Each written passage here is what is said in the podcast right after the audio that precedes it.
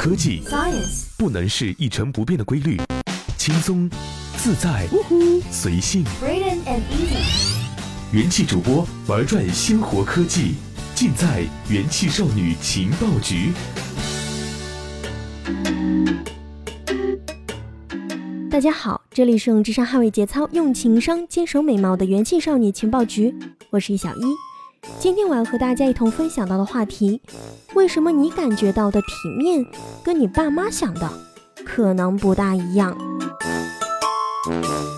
这段时间我们做了一个试验，就关于你对于体面的定义和你爸妈有什么不一样的调查当中，收集到了有关于人生观、婚姻观、事业观之类的，子女与父母之间的分歧还真是特别的明显呐。当你风尘仆仆的在某一个假期回到家，总能听到你妈对你体型的评价，除非你实质性的发飙胖成了一只球，你妈通常都会这么觉得：你看你都瘦成什么样子了，还喊减肥。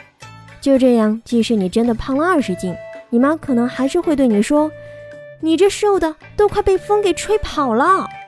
以能吃是福为信条的父母，在面对你沙拉配果汁的健身餐时，总会露出这玩意儿能吃饱的鄙夷。而对于许多父母而言，量足管饱阵仗，大有人陪，才是体面一餐的必要条件。第二个画面，当你穿上大码 T 恤、破洞牛仔裤，做旧帆布鞋，兴致勃勃准备到凌晨周末一日游的时候，你妈可能会把你堵在门口怒斥你：穿成这乞丐样就别出门了。然后硬是给你换了一身飘逸连衣裙，戴了帽子，加上2条丝巾，还顺道给你编了头发。要是你不巧是个喜欢打扮的自己的男生，喷香水儿、抹发胶，让父母认为娘给气，每个正经样的机会就会大幅提升了。第三个画面，当你在一线城市租到装修清爽的30平小房子，就觉得算是体面的住处了，而你的妈总觉得你住在窑洞里了。第四个画面，当迷上姐姐风的你为家里挑了一套北欧风家具，只认可红木的二老冯瑞就会说：哎呀，这家里简陋，不要见笑。当然除了以上这些还有很多很多了，那我就不在这里巴拉巴拉巴拉说个没完。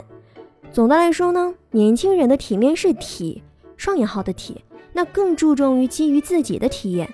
而爸妈的体面则是面，更偏向于基于他们评价的面子。事实上不只是代际之间，在同龄层中因观念和审美不同造成的隔离屏蔽并不亚于父母孩子。可是这究竟是为什么会产生这样的现象呢？首先，这可能是2代人之间对幸福的定义不同了。父母怎么确定孩子过得幸福，和年轻人喜欢用跑了多少公里、摄入多少卡路里、吃了多长时间来定义健康相似。比起自己的主观感觉，数据显得更加可靠得多。有房有车有稳定工作有家庭有孩子，继而细化到伴侣多高、几岁、什么教育背景。不仅是老一辈，对竞争教育之下成长的大多数人而言，用词汇和数据来下判定会给人一种安全感，一切都明明白白，一切都可以打分，可以放在一张排行榜上进行比较。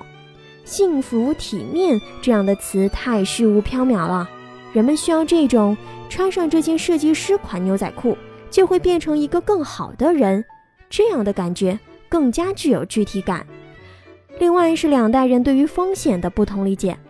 多数中式父母都有风险最低评判标准，并非想要去阻止孩子追求自由、勇于尝试，但仍然会劝说玩滑板太危险了，摔跤了怎么办？别玩了。这工作太不稳定了，你要写不出来怎么办？有上顿没下顿，赶紧换。公务员之所以被很多的父母盲目向往，也是因为在年代造就的观念当中，公务员的风险值最低，银行、国企、事业单位都以稳定著称，而父母没听过的新兴职业都可以归类为不务正业。